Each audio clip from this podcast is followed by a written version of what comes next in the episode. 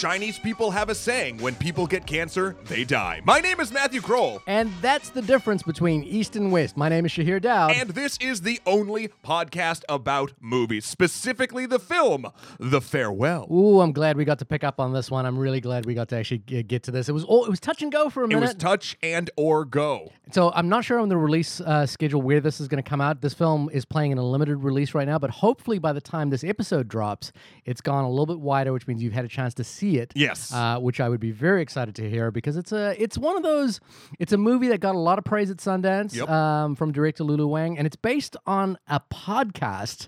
Episode, 2016. Yeah, podcast episode that she wrote. So I'm very curious. I guess we could talk a little bit. Was that This American Life? Yeah, This American Life. Yeah. So I'm very curious to talk about that transition from podcasting to movies. How'd you do it? Yeah, you took the words, you rewrote them, you rearranged them, and you filmed a bunch of scenes. We know how you did it. You were very, very talented. Yeah, well, that's which is more than I can say for us. Oh, well, yeah, we're not talking about us. Oh, except I am, because we got a review on iTunes this week. And I want to read it out, because somebody thinks we're cool, and I want to just celebrate, you know? Thank you, person who thinks we're cool. We seek your validation continuously. ED549 says, who gives us 5 stars on the iTunes, it's always a pleasure to tune in and listen about movies I might have not otherwise get to watch and get a different perspective on movies that I have. It's always a delight to my week, and to be able to expand my opinion on a movie with perspectives that are shared. Oh, that's very nice. I feel a little guilty with us reading our reviews on the. I feel no guilt whatsoever. I'm slathering myself up in the butter of the internet and walking around glistening. That's weird. To be fair, in the glow of the love that people are sharing onto my body. Okay. I was going to say, in fairness, when we do get the occasional negative, we do talk about it. Oh, yeah. And then I get all angry and I rip my shirt off Hulk style and rage against the internet. So right now you're ripping your shirt off sexy. It's just you'd rage. Pretty much I've always got my shirt off, and in both scenarios, it's not good. All right, well, it is what it is. But thank you very much for that review. If you'd like to leave one yourself, 1 or 5 stars, there's no in between. No, I'm kidding. Do whatever you like. We just like the 5.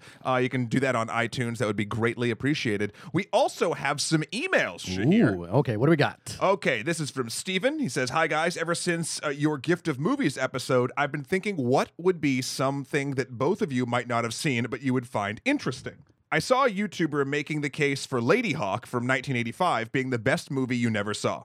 With the passing of Rutger Hauer, however, I thought it might be appropriate to mention it and see if it was something you had seen and if it would be a good, quote, gift with aspects that I think you both would appreciate. Thanks so much. I have seen Ladyhawke. I have not. You've never seen Ladyhawke? No. Oh, Michelle Pfeiffer, not Ferris Bueller, Matthew Broderick, and Rutger Hauer. So, Stephen, now you see my pain. If for those of you who are not familiar with the episode that Stephen is referencing, Shahir had this idea for our birthdays to do a thing about the gift of movies and to show films that we thought the other person hadn't seen and give them to them, and then we review them, etc. And it's a shitty task, I say.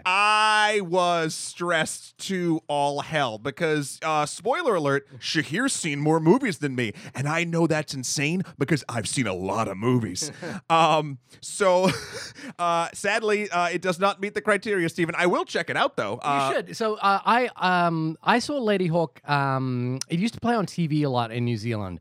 And I would have it, because I would tape movies off VHS, onto a VHS tape and then have a collection. And Ladyhawke sat right in between my collection. It was with these 3 other movies. It was with Conan the Barbarian, Krull, and Willow.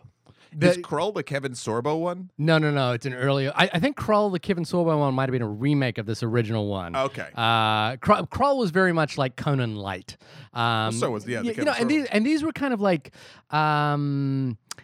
80s movies that were sort of medieval in nature and kind of had like a little bit of a heavy metal aesthetic, everything was shiny and heavy metal and ripped, and I don't know, there was something cool about it. Ladyhawke is Ladyhawke's an interesting one. I don't remember a lot about the movie other than the premise, which is that there is a man who two lovers, one who is a wolf during the day and a woman who's a hawk during the night. I like it, or something like that. So they can never be together, or something like that. And they that's cursed. Sad. I don't like that. And Matthew Broderick is kind of brought in between them, and he has to like break the curse, as far as I remember. It's been a while since I saw it, but yes, Stephen is referencing the fact that Rutger Hauer passed away, like tears in the rain this week. Yeah, very sad to hear about. Mr. Rutger Hauer. I got to admit, though, as far as Rutger Hauer goes, I guess obviously Blade Runner is the one. That's my big reference, but you see him in a ton of stuff. I mean, like during the late 80s, he was in everything. Again, Blade Runner is really the one that I kind of knew a lot about. Nighthawks, yeah, Ladyhawke. He made a like a late career resurgence in Christopher Nolan movies. He was in The Dark Knight. Oh, I think it was in Batman Begins.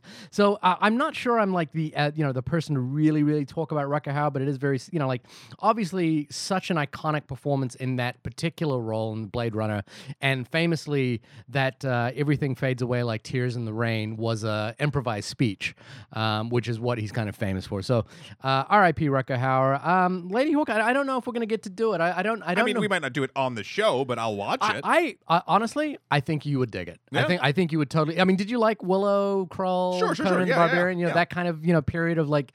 I think you would totally dig Ladyhawke. Michelle Pfeiffer in a kind of great young performance as well. And pardon me, but I keep thinking of the Patty Klein song "Lady Bump." Lady Bump, yeah. Thane, our good friend Thane at MTV showed us on the EMAs years ago. If you haven't heard that song, look it up. All right. And also, there's a great New Zealand artist by the name of Ladyhawke, which you should check out as well. One more email coming in from Jacob, whose podcast we were on a couple of weeks ago, the Movie Emotion Podcast, MOVI Emotion, where I believe we were talking about Midsummer and camping and being friends and going to New Zealand. I don't know. It was a lot of stuff. There was a lot of mushrooms being taken during that episode. What? Jacob writes in about our I Am Mother review. I was a bit surprised to hear both of you gushing about the film. I definitely agree that it has interesting philosophical ideas that were expressed, but I don't think they were explored all that actively. I thought the two films that you guys mentioned during your discussion, Moon and 10 Cloverfield Lane, were particularly apt for understanding more about than I Am Mother. I'm not going to disagree that... I'm not going to disagree that Moon. Wait, could you repeat? Thank you. I didn't hear. I feel like I'm a Futurama character today. I'm not going to disagree that Moon and 10 Cloverfield Lanes are excellent films with interesting philosophical ideas that it does play with. But I also think I Am Mother is as well, and we had this sort of interesting conversation about movie perfections, and I really think this is I Am Mother is a tight, perfect little movie. It reminded you the other movie that I don't think I mentioned during that episode was Ex Machina. I kind of felt it fell into the sort of same category of like a chamber piece about artificial intelligence and humanity and all that sort of jazz.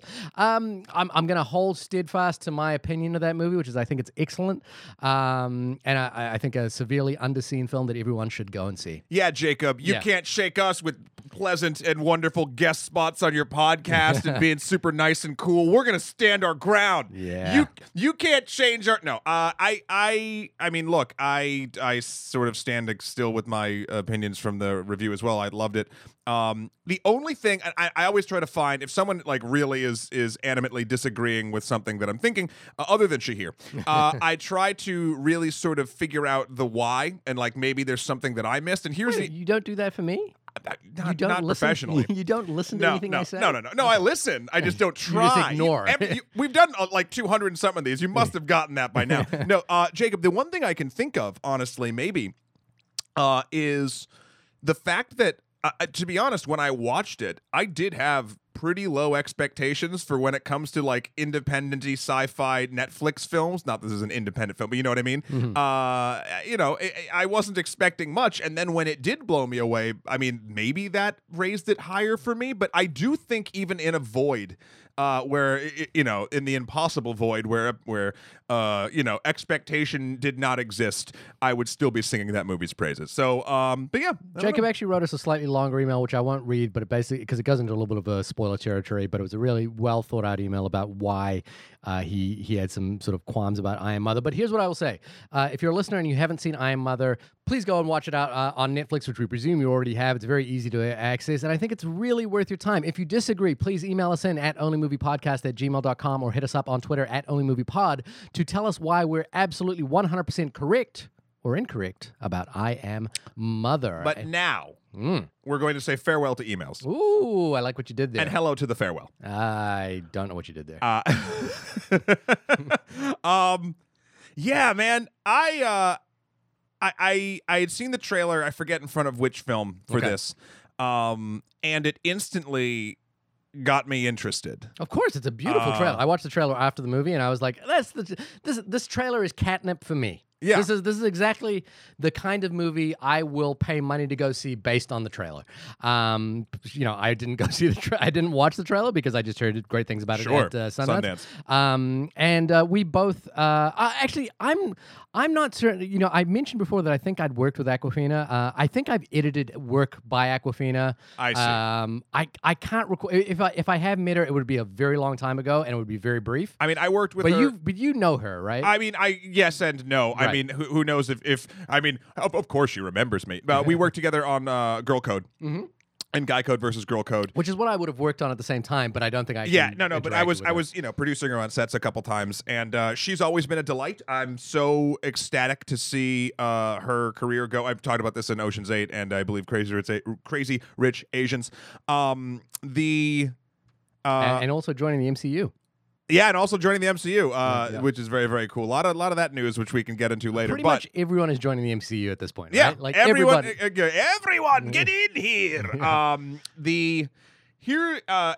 will say this, and I forget if I've told this anecdote before, but two friends of mine, one of which who's been on the show, Chelsea White, and also Court Dunn, who is a film director himself.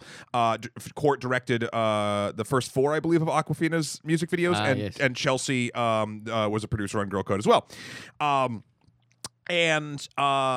Not once but twice, I would get texts from, because I guess I didn't know that Awkwafina knew both of them. Okay. And so I would get texts from each of them saying that they were hanging out with Awkwafina and that I should come out. I got this twice, and I got weirded out because I didn't know Court and Chelsea knew each other, and I had no idea what was going on. But on 2 separate occasions at 3:00 in the morning, I got texts of Court, Awkwafina, and Chelsea, like in some, you know, friggin' bar in Brooklyn at 3 a.m. looking like they're having a blast. I'd be like, come out! And I'm like, I'm tired. That's exactly my response anytime anyone asks me to come out at 5:00 in the afternoon. So Awkwafina, if you're listening to this, I'm terribly sorry that you missed out, bud. I mean, I feel like I do that quite a bit. I've slowly become a homebody, and that's no good for anyone. That's my life. But I'm very needless to say, I'm really psyched that her career has gone in the direction it has, because she is a fucking hard worker and she's good at her craft, and and this movie, in a weird way, I mean, I'm glad about all the comedic success that she's had, of course, the films in SNL and being the second Asian American or Asian woman to be the host of Saturday Night Live. This film, I feel like, is like, for me, the pinnacle of all work that I've seen her in. Okay. I think she did such a fucking good job. Okay. Because I knew she had comedy chops. That was never a question. And I never... her comedy chops were so good, I never, like, stopped to think about her, if she, you know, what her dramatic range would be. Right. I remember, I think it might be Judd Apatow who might have said this, or somebody else. You know, every comedy director. No, you know who it was? The creator of Breaking Bad, Vince Gilligan. He said comedians always have the talent to become dramatic actors. Dramatic actors may or may not have the skill level to become a comedian. He says it never worked. He says he's never seen it go that way. He's always seen comedians are always able to go, always able to step into dramatic acting. I think the only exception to that rule about drama going to comedy would be Tom Cruise. because Les Grossman was fucking funny. Yeah, I think his point is that it's possible, but he said, but unless you're Tom Cruise, yeah, it's possible, but comedians can always do dramatic parts. Yeah, I mean that's possible. Yeah, that's possible. But stepping aside from the Awkwafina factor for a second, this film is about a grandmother who has been diagnosed with terminal cancer and whose family decides not to inform her of that decision, which apparently is a common approach in mainland China. And I had no idea about that. I'm curious though. And a part of the marketing that A24 did with this film was to get people to text in about their nai nais. In Indian culture, it's the nannies or the daddies. I'm curious, Matt, your grandmother. Do you want to tell? Should we share some grandma stories, some Grammy stories? Are you close with your grandmas? Yeah, you know them, so, nice stories. So not nice stories. Probably you're hesitating in a way that makes me uncomfortable that I asked the question. Yeah, sorry. I should have actually prefaced this before we went on the air. So I am close with my grandmother. On my mother's side, my father's side died when I was very young, but I was close with her before. Yeah. But I was like 8 or 9. Okay. My Nana is what I call her. Yeah. Catherine or Kay. Yeah. She is a wonderful woman who is, I believe, 92 years old. Wow. Sadly, however, literally 3 days before I saw this film, she was admitted to hospice. I'm really sorry. No. And I should have thought of it before we even, because I was thinking about it literally since I've seen the movie. Yeah. So there, it brings up interesting putting aside my emotional burden I've just laid at your feet. It has gotten me a comfort from this film that it's given me is from an intellectual perspective, giving me the idea of what I think is better. If someone is terminal, letting them know, or letting them sort of continue on. I was just meaning what are the pleasant memories you have of your Grammy, your Nana. Oh, I mean, there's a ton. I mean, so they used to live on a farm in St. Johnsville, New York, which is a beautiful tiny postcard of post-it note farming town in New York. When I was younger, I would hang out with her almost exclusively while I was there. My grandfather's very cool, but he's an older school, very how do I put it? Almost like a combination. I won't say warrior poet. If there's the hard ass farmer poet, which I don't really relate to that much. I'm trying to imagine Jack Kerouac ripped in a sort of Matthew Kroll type figure. But Nana was always the one that was down for a ton of fun and down for whatever dumb stupid idea I had. I used to make haunted houses in the barn or shoot movies in the barn. Yeah. And they would help me, and we'd go get props, and we'd do all that stuff. So she was very formulative in my my moving forward towards filmmaking, eventually television, eventually now YouTube and this and all that jazz. It had helped me tremendously, both in that aspect of just doing that when I was young, but also in a really sweet way of. What's the word I'm looking for? Just being incredibly supportive when I was not the easiest child to relate to. Yeah. What about you? I have a similar story about my nani, which is my grandmother on my mother's side, which is that my daddy, which is my so you in Hindi you call your paternal grandmother your daddy and your dada, which is the father, and then your maternal grandmother is your nani and your nana. And my nani came to stay with us when I was quite young, but also in that really dickish stage of just about going through puberty, really annoying.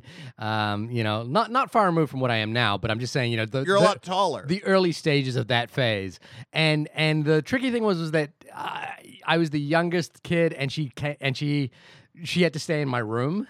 you know, for like a month. Oh, you got ousted. Yeah, a month and a half. Or I think it was a month or maybe something like that. And I just remember being a real shit, you know, like being a real dick. And she was super cool and like really nice and like, you know, looked after me while mom and dad would go out and that kind of thing. And, you know, like it was just cool. She had all the quality. She's passed away. Both my, I think all my grandparents have passed away. Yeah. You know, she was just really... She had the sort of gentleness and the sort of air of happiness that, you know, like she would smile. The thing I remember about her the most is the smile, you know, like she would light up the room kind of thing, you know, and she was just really lovely. And the thing I was thinking about now is, now that I'm a parent, is seeing my mother and my mother-in-law turn into grandparents. And that's been really delightful to watch, because they're basically, you know, they what you realize is they get to relive that period of their life where they were looking after a child, but they do it without the pressure, without the constant pressure. Yeah, without the constant pressure. They can hand it back, you know, hand them back at any moment. And so I've just been thinking about, you know, the fact that my mother and my mother-in-law have now transitioned into grandparents, and just seeing like how much my son loves them and how much like they're willing to do anything for him. And, you know, like it's all about food and like playtime and laughing and joking and giggling and, you know, and he's completely at ease. And like, I think one thing I will say, which I think happened with my mother, is that my son was so responsive to my mother in terms of learning how to speak. Like, she would just talk to him all the time. Sure. And he just he would talk to her, like, constantly. You know, before, I think, he said his first word before he was 1, and it was flower, because he was talking to her. So he didn't say mama or dada. He said flower because of something she was saying to him. So I just think, you know, grandmothers have that quality, which is that they are your number one... They're the most love you will get in life is from a grandparent. I mean, from a grandmother. If everything's working out the way it should, I agree. Yeah, of course. You know, it doesn't work out all the time, but yeah, of course. And I think, you know, this film is a, you know, like, among many things, is a tribute to the fact that your grandparent, and particularly in this case your grandmother, is just this like figure in your life that is always there for you, that always cares about you, that always wants to know what you're doing, that always is willing to like drop everything and like, you know, cook for you, do your laundry, do, you know, like do whatever it needs. It's all that like goofy stuff. No matter how much of a shit you get to be, as I was, your grandma's always there for you. And I think that was like this really touching moment in this film, was like realizing that this was sort of, on one level, just a kind of love letter to those people that raise our lives that aren't our parents. Sure. Another aspect of this movie, and this is the most minor of spoilers. This is nothing that anyone would. This is a statement about grand people in general. Is something I really liked about it was about maybe 2/3 or 3/4 through the movie, and it's when the grandmother is talking to some of her old friends. Yeah. And they're talking about the war and how she took a bullet and like all of this stuff. She had a whole life. Like, but that's the craziest part.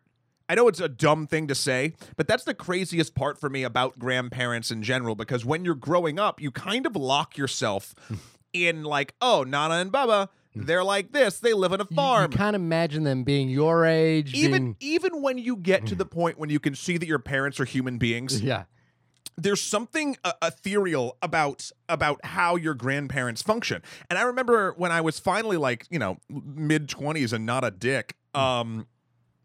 No, I wasn't a dick. I was, you know, selfish. I was young. You heard me like did silence on the side. Yeah. Crickets, not a dick. When did that happen? Well, I eventually became. But I remember like sitting down with my grandparents and like talking about their life. Yeah. And like, it's fascinating shit. Like, my grandfather worked on the Star Wars satellite missile defense system back when computers had punch cards and literal moths would get in the tubes. Right. My grandmother was a nurse I think in like 6 cities, like all over the place, because they moved around a ton, and she'd follow my grandfather, and then she'd like basically would rise through the ranks at hospitals and like lead wards, and then they'd have to move and she'd have to start again. Yeah. And she was always very helpful in like helping with people, but like just the idea that like, yeah, they were my age at one point, and you're like, that's like... It's the simplest concept to grasp, but right. I feel like it's something that, because we don't think about it a lot, it gets lost. And I loved that there was even just a small moment in this film that was like, oh yeah, not only is Billy, Awkwafina's character, and the family going through all of this stuff, this debate, but this is a woman who's lived a life. Yeah, I know. She was like a resistance fighter at some point, yeah. Or a revolutionary fighter at some point. So that was really nice to see. Yeah, and obviously in Eastern culture, the relationship between the grandparents is slightly different in that, essentially it's not the expectation. We talked about this previously, but it's not the expectation, but there's a sort of an inbuilt kind of inherent way in which the order of life goes, which is that you will look, children will look after their parents at some point, and usually in a house, in like an Indian household in particular, you might, the grandparents might live in the household, and it's not uncommon and it's not weird. It's just kind of part of the fabric of life. And I think, okay, so stepping aside from the grandma factor at this point, I think that was an interesting thing about watching this film, which is that ultimately I did as I was watching it. It is a very quiet film. It's a very quiet and sort of slyly observational film where not a lot actually happens in terms of like surface level plot mechanics, and in terms of also like turns that happen beyond the initial choice that needs to be made about whether we should tell or not tell, sure. Our grandparent about with this illness, and it's basically takes the podcast story, which was again, you can go back to This American Life 2016 to find that episode, and just expands it out kind of neatly and gently. And at first, I thought that was somewhat of a sense of hesitation about exploring the story to a further extent, basically like not taking the story to the next stage, so to speak. But there's a final moment in this film where you realize why that was the case, and I don't want to say what that is until we get into spoilers. Yeah. I think the thing that was really slyly, at least for me, woven into the story that wasn't quite apparent in the original podcast, and was the thing that Lulu Wang was kind of like touching on, was the difficulty with which children who are either first generation or second generation in a foreign country relate to their country of origin, and that played such an enormous part of this film, because in the film you see Billy kind of like going back to her hometown that she ultimately feels that she was deprived of in some way in her youth. I believe it's Changchun, Changchun, China. Yeah, in China. And she feels that she was kind of deprived of that. And I was listening to an interview with Awkwafina and Rami from HBO's, the A24 show Rami, and they were talking about the fact that, Awkwafina is herself an only child, and that sense that when she was taken away, although she's a first generation here, but in the film, the character seems to be an only child as well. She has no siblings. And she talks about how, like, she missed out on the opportunity to be around family by being taken away from her grandmother and taken away from China, and also like not seeing that her grandfather had passed away. She didn't really know or understand why that was in this film. And I thought that was a really slyly beautiful little observation, and it's done with such a sort of a confidence of storytelling where she doesn't need to extrapolate it out into big dramatic scenes. She doesn't need to make this a sort of, like have any big climax to the film where choices are being made or people are yelling at each other. It's just kind of like slyly observed. And I will say I felt while I was watching it that it was slight, but I was also feeling myself well up whenever, the moments, the moments in the film were clearly just gently tugging at that idea that your grandmother is this person that whom you love deeply and dearly, and how you do want to do the best by them, but you're conflicted about whether they will, whether that is the right thing, and more importantly, where is your place in the world, and how deeply affecting it can be to think about where your place in the world is. I'm a first generation American now, and I kind of think about, like all these places I come from and what's my relationship to those places and how do I feel about them now that I'm no longer there. Yeah. And I think that was such a key, beautifully observed moment, beautifully observed undercurrent to this film that's, again, it's not played for big moments. Yeah, I would definitely call it an undercurrent. Yeah, and I think that was what I kind of walked away from, that I was sort of quite surprised with how confidently that was played, because it's not she doesn't feel the need to kind of make it a big moment or make that feel like a big moment. And I think it really works for me in that respect. Well, I think that the what this film does is what I think all really strong films strive to do or should. And that is and this sounds weird. I don't mean it to be derogatory at all, but like pick a lane, stay in it, and know what you're doing. Like, this movie knows that it's not going to be, you know, fast-paced or, like, high, like, explosive drama that sets it up to be, like, this real-world thing where the entirety of the tension that is being built is, for me anyway, was whether or not Billy would be able to keep her mouth shut about this because she loves her grandmother so much and is conflicted on whether or not this is the right thing to do. And the moments are not large until maybe the end at the wedding, if you consider that sort of like, because that's kind of as big as this movie gets. Yeah. And this movie, maybe I'm going to reword what I said because I think it sounds a little bad. This movie knew exactly what it was. And it knew exactly what emotional through lines of almost, I would say, all people's lives it wanted them to relate with. And it was able to craft those moments in incredibly effective ways. I think, side note, we haven't done it yet. I should read the IMDb thing just so we're clear on what's going on. A Chinese family discovers their grandmother has only a short while left to live and decide to keep her in the dark, scheduling a wedding to gather before she dies. So that's one of the general conceits of this entire film.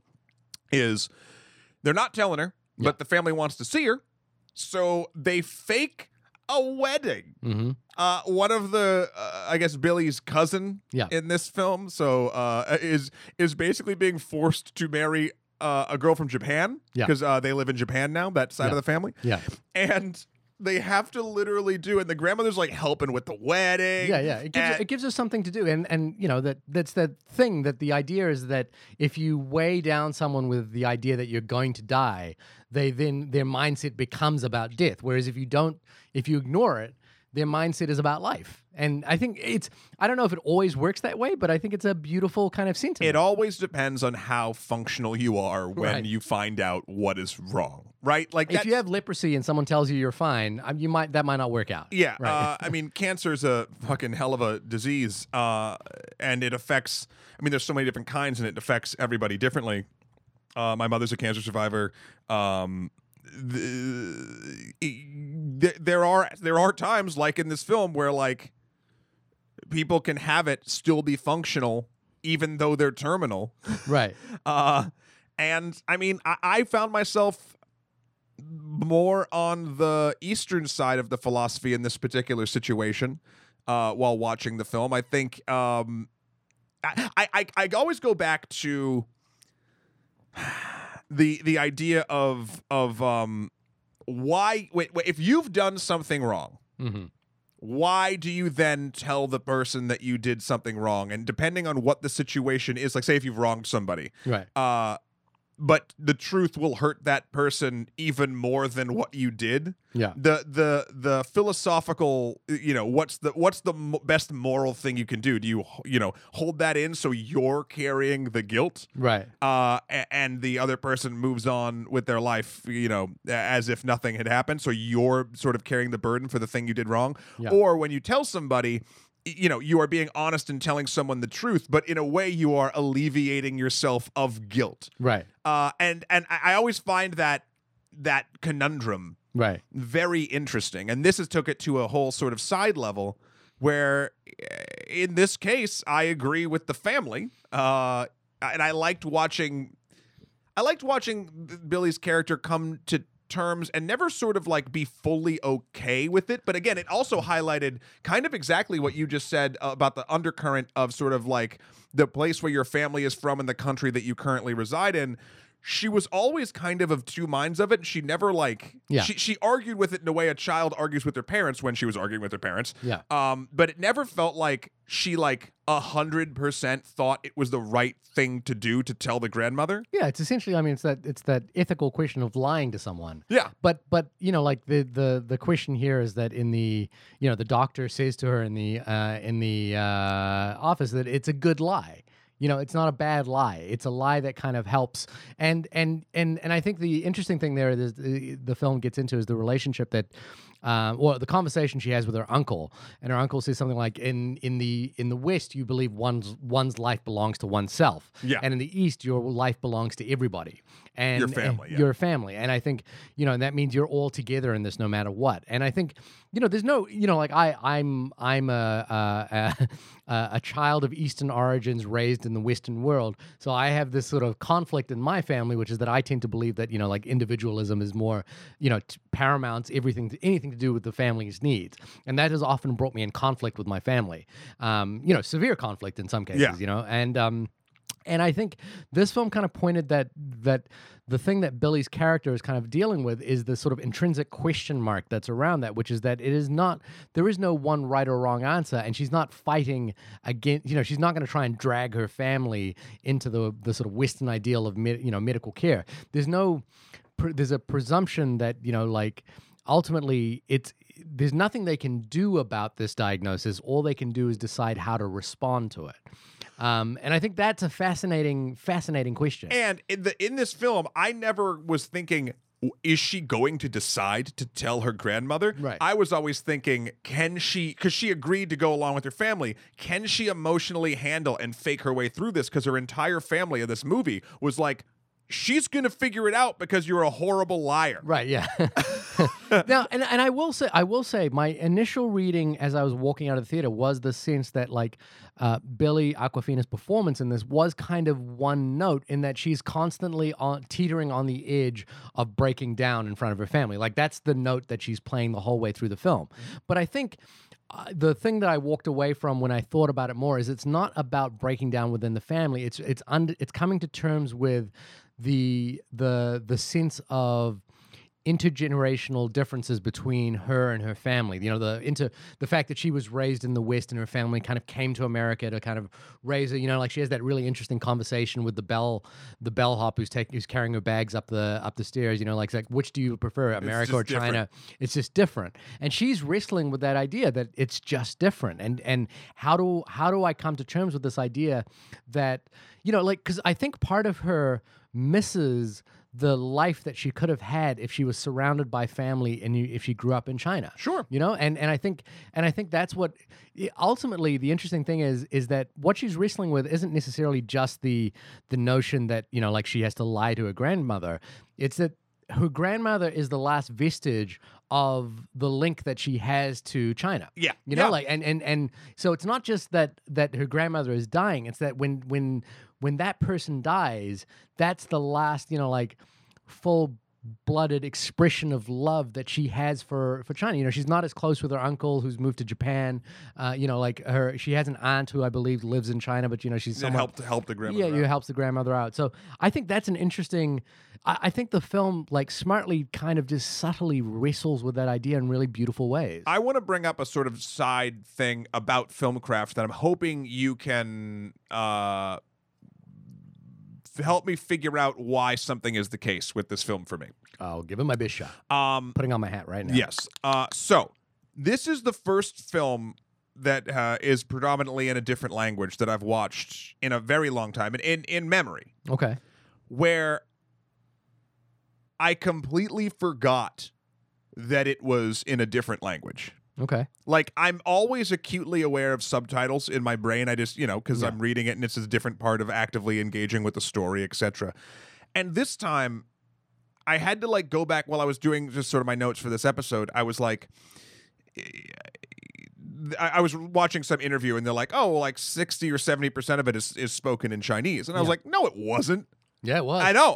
Yeah. But that, and I was like, what? And then I'm like, oh, I guess. But, like, a lot of really... pertinent all of the lines in it, like I know they like logically I know in my brain that they spoke Chinese, right?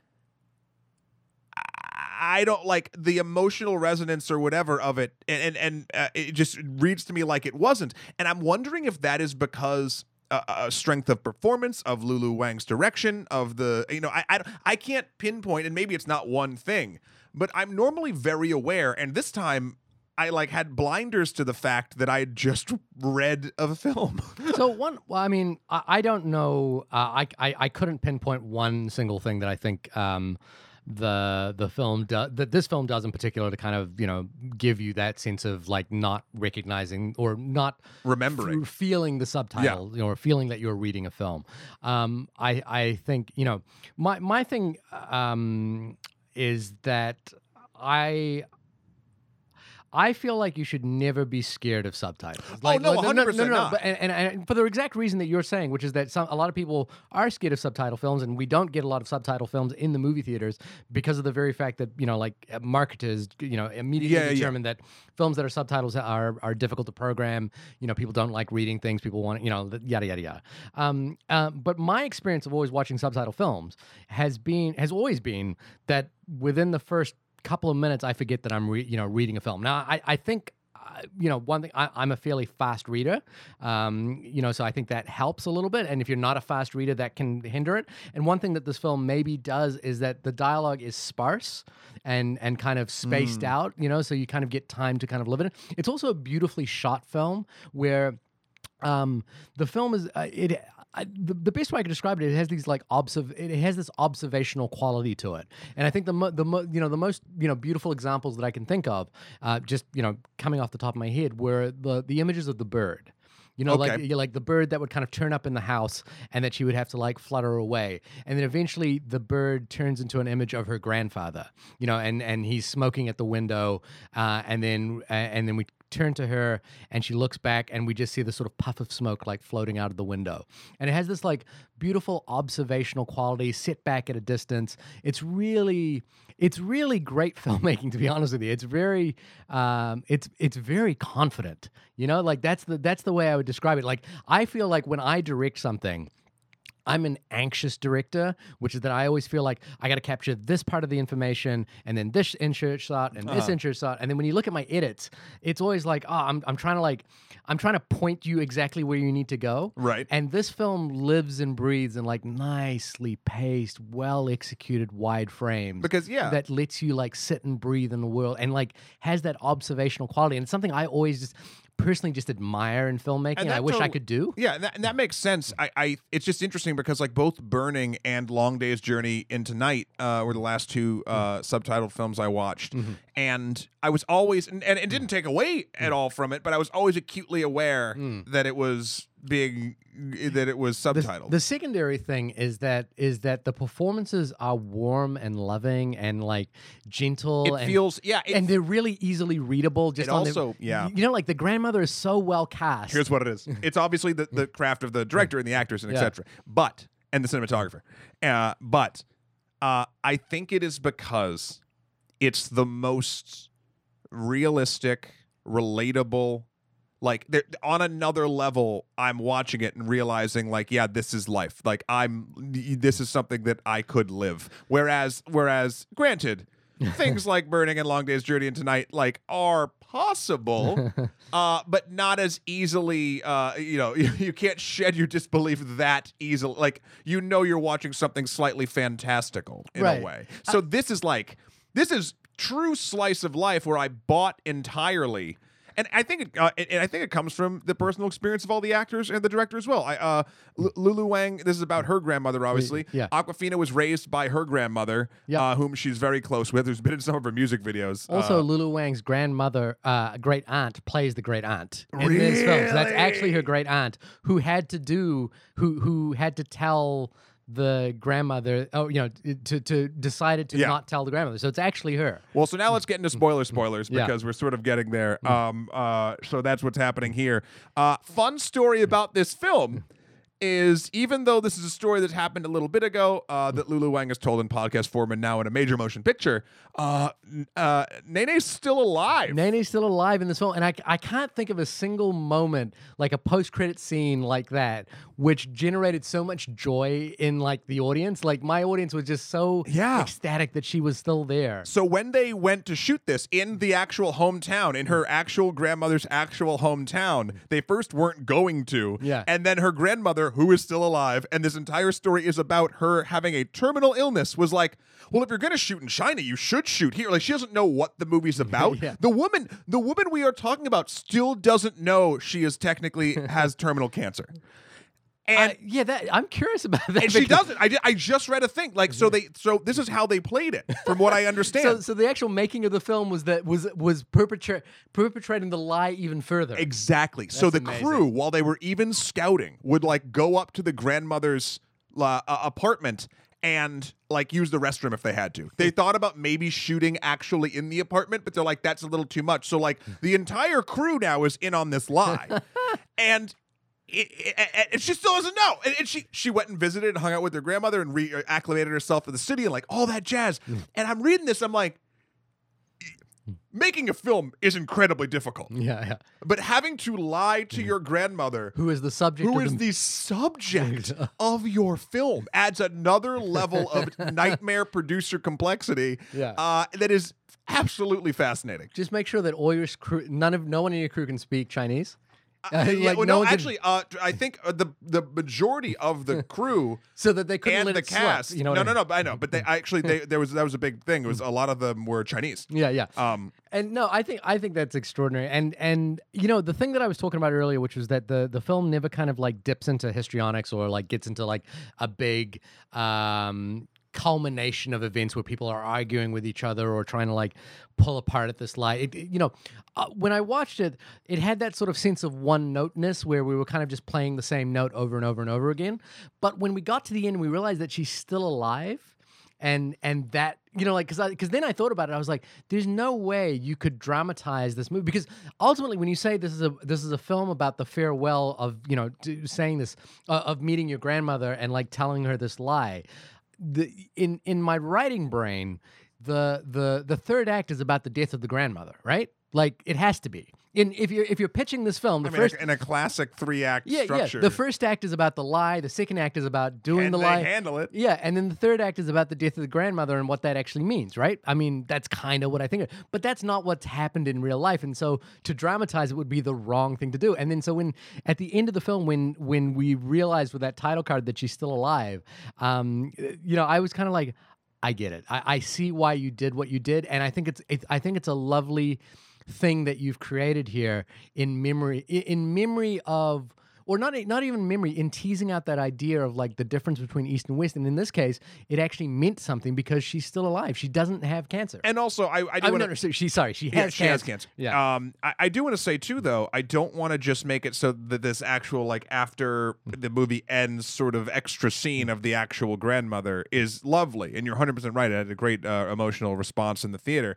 I think the film entirely works the way it is without that. Yeah, scene. I think it could, yeah. I think I was feel like, because say that didn't exist. Right. And say, you know, the end of the film, it's such a cool thing.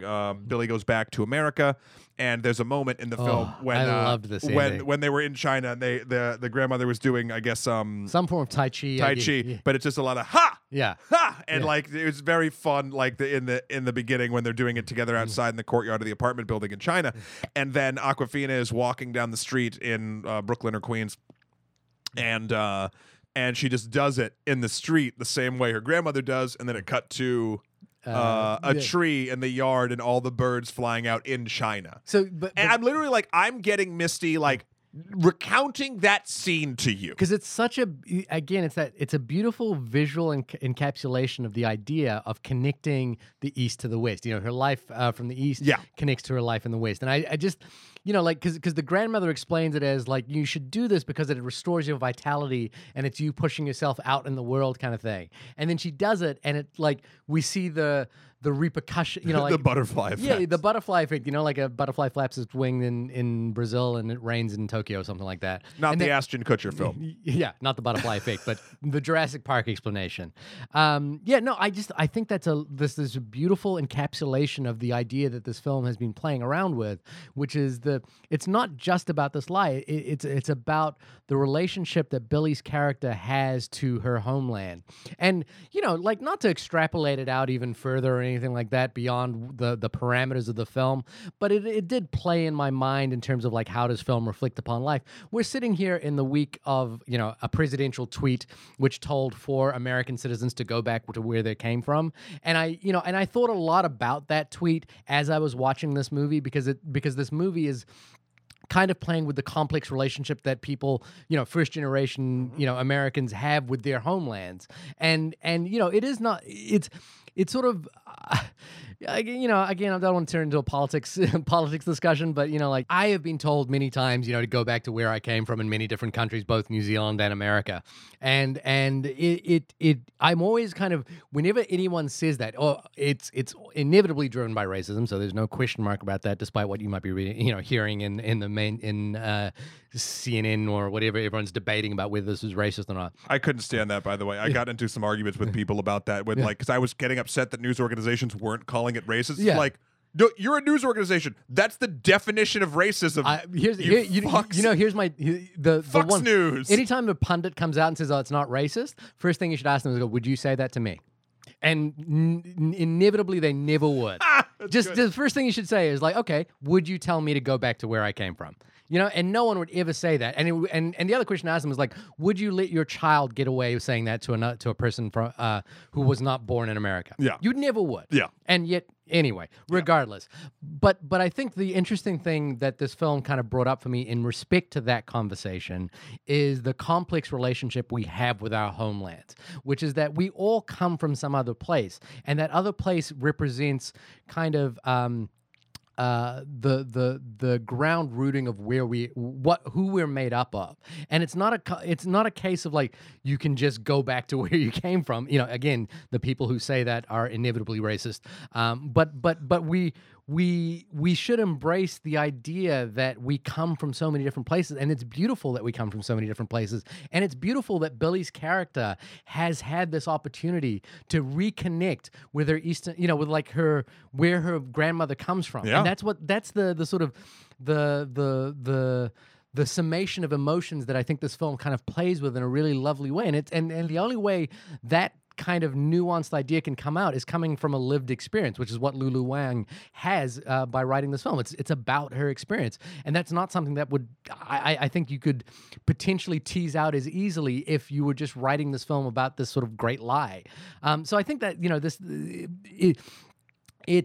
it's unfortunately timely because of recent events. I mean, sure, yeah. Yeah, but it happens to kind of touch upon, in a really beautiful way, without intending to, the sort of current sentiment we have in this country about, you know, immigration, yada, yada, yada.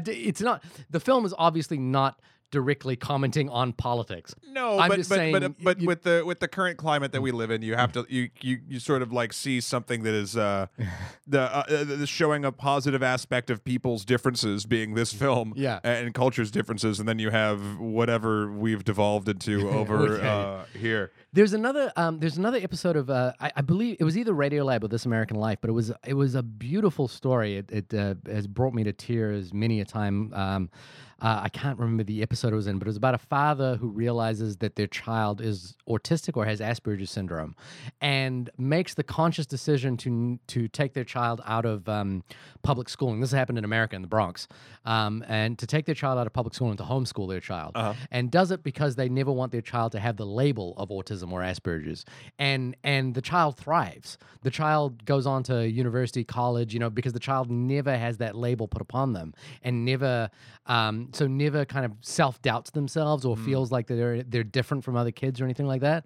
And it's this wonderful sort of testament to the power to do what's necessary for the people we love. And sure. I think, you know, in the case of, it's a similar sort of situation here where it's like realizing that potentially the loving thing to do is to allow someone to have joy rather than the sort of weight of the expectation of death. And I think, you know, I don't know.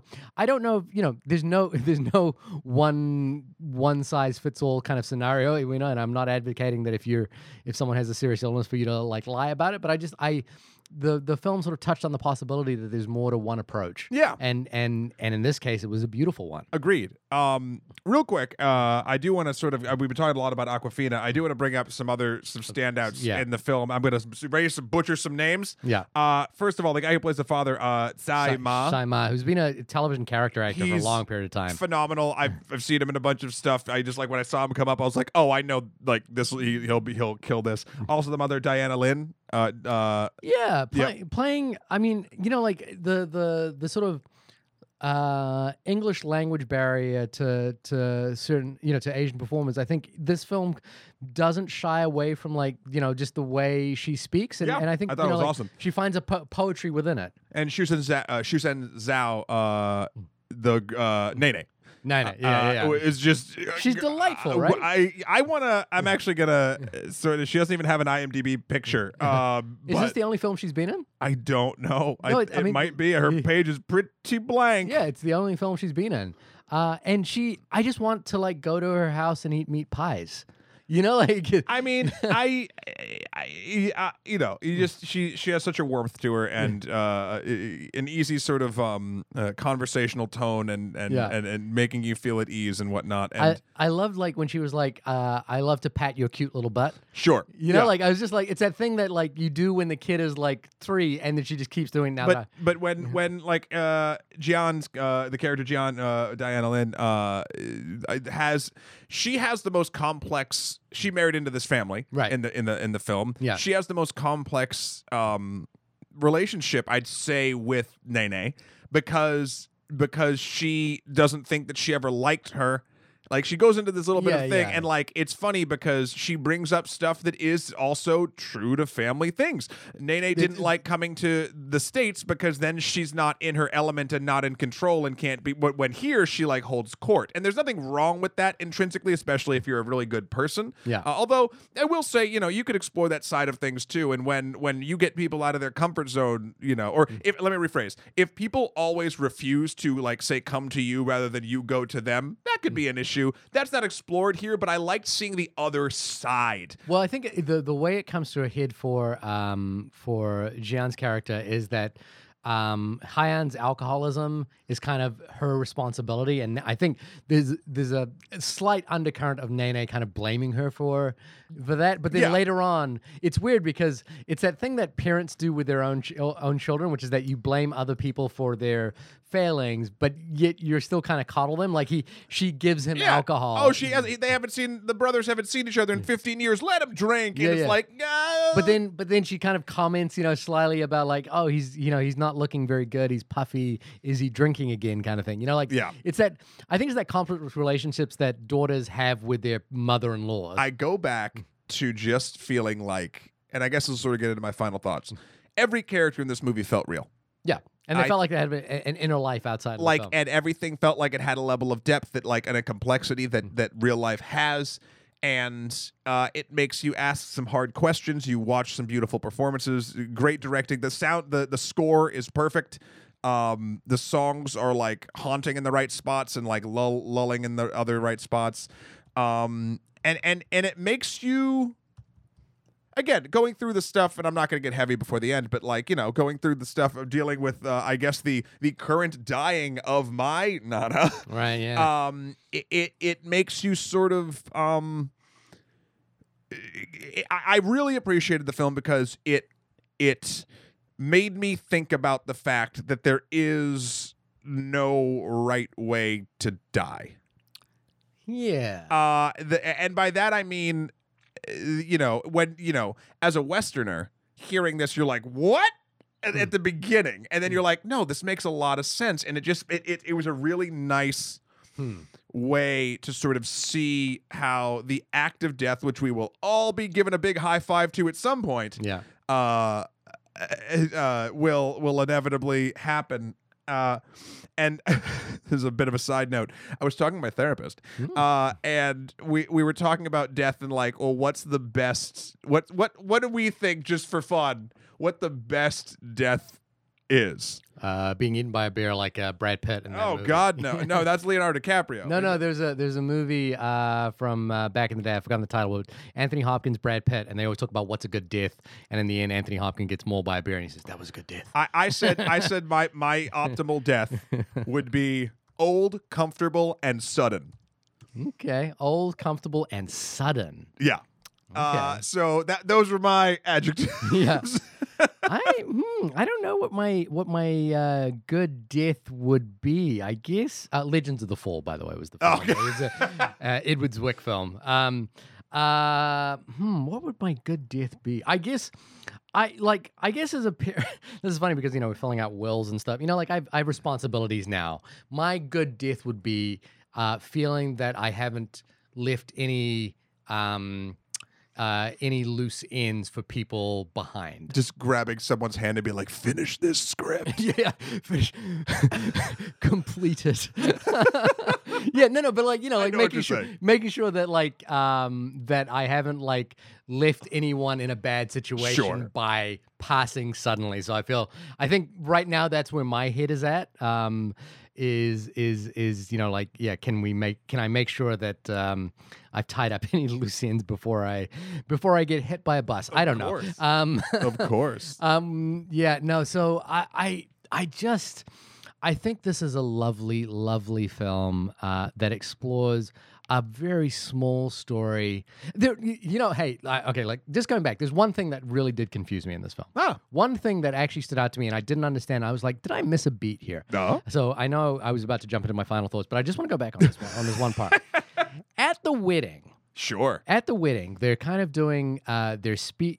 All the parents are doing their speeches, yep. and then suddenly Awkwafina, Billy's character, runs out and says, "I've got to take care of something." And she runs to the hospital and gets the medical report. Yeah. Then goes back and gets it, photoshopped it, yep. and changed and brought back and what have you. I didn't understand why that was happening at that moment. Oh, okay. And I was like, "Did I miss it?" Yeah. So, all of a sudden, one of Nene's helpers in the house that sort of is there with her. Mr. Lee? No, not Mr. Lee. Oh, the other maid. There's a maid at the beginning, yeah. Someone needs her, that maid, to go get something for Nene, and they're looking for her very briefly. It's like a throwaway line or something, and then someone says, "Oh, where's Nene?" And then either the grandmother or the grandmother's sister, I don't remember which one, was like, "Oh, I sent her to get. She's going to get the results because they come out today." Huh. Nene asked her to go get the results. Someone said that Nene asked her to get someone who didn't know what was going on. Okay, and then that's when Awkwafina's like, "Fuck!" Yeah, and runs out to go get. And that's why she catches her in the thing. So there that is set up. Okay, it was just it was the one thing where I was like, it was very fast because ultimately that's the scene that feels like the climax of the film, but it's really and it ends in a bodega Kinko's. Yeah, and ultimately it's like it comes. I felt like it came out of nowhere. I totally see that I could have missed that line. The feeling of the film being one note is actually taken away by the feeling by the sense of what the film is actually trying to do. Yeah. With that sort of undercurrent of East. Longing for the place you came from, and so that's why I love the film. I think it's a lovely debut. I think it's a wonderful showcase. It's confidently made, and it was there was the lights came up in our theater, and there were so many people who were clearly thinking about their nays. They were thinking about their nai-nais, and they were like. Tears coming down. There were tears coming down my eyes, and again, my grandparents have passed away. But I just thinking about my mother and my mother-in-law and my father and my father-in-law who become grandparents and their relationship to my son. And I was just, I was thinking about hope. What I wanted to do when I came out of this movie was.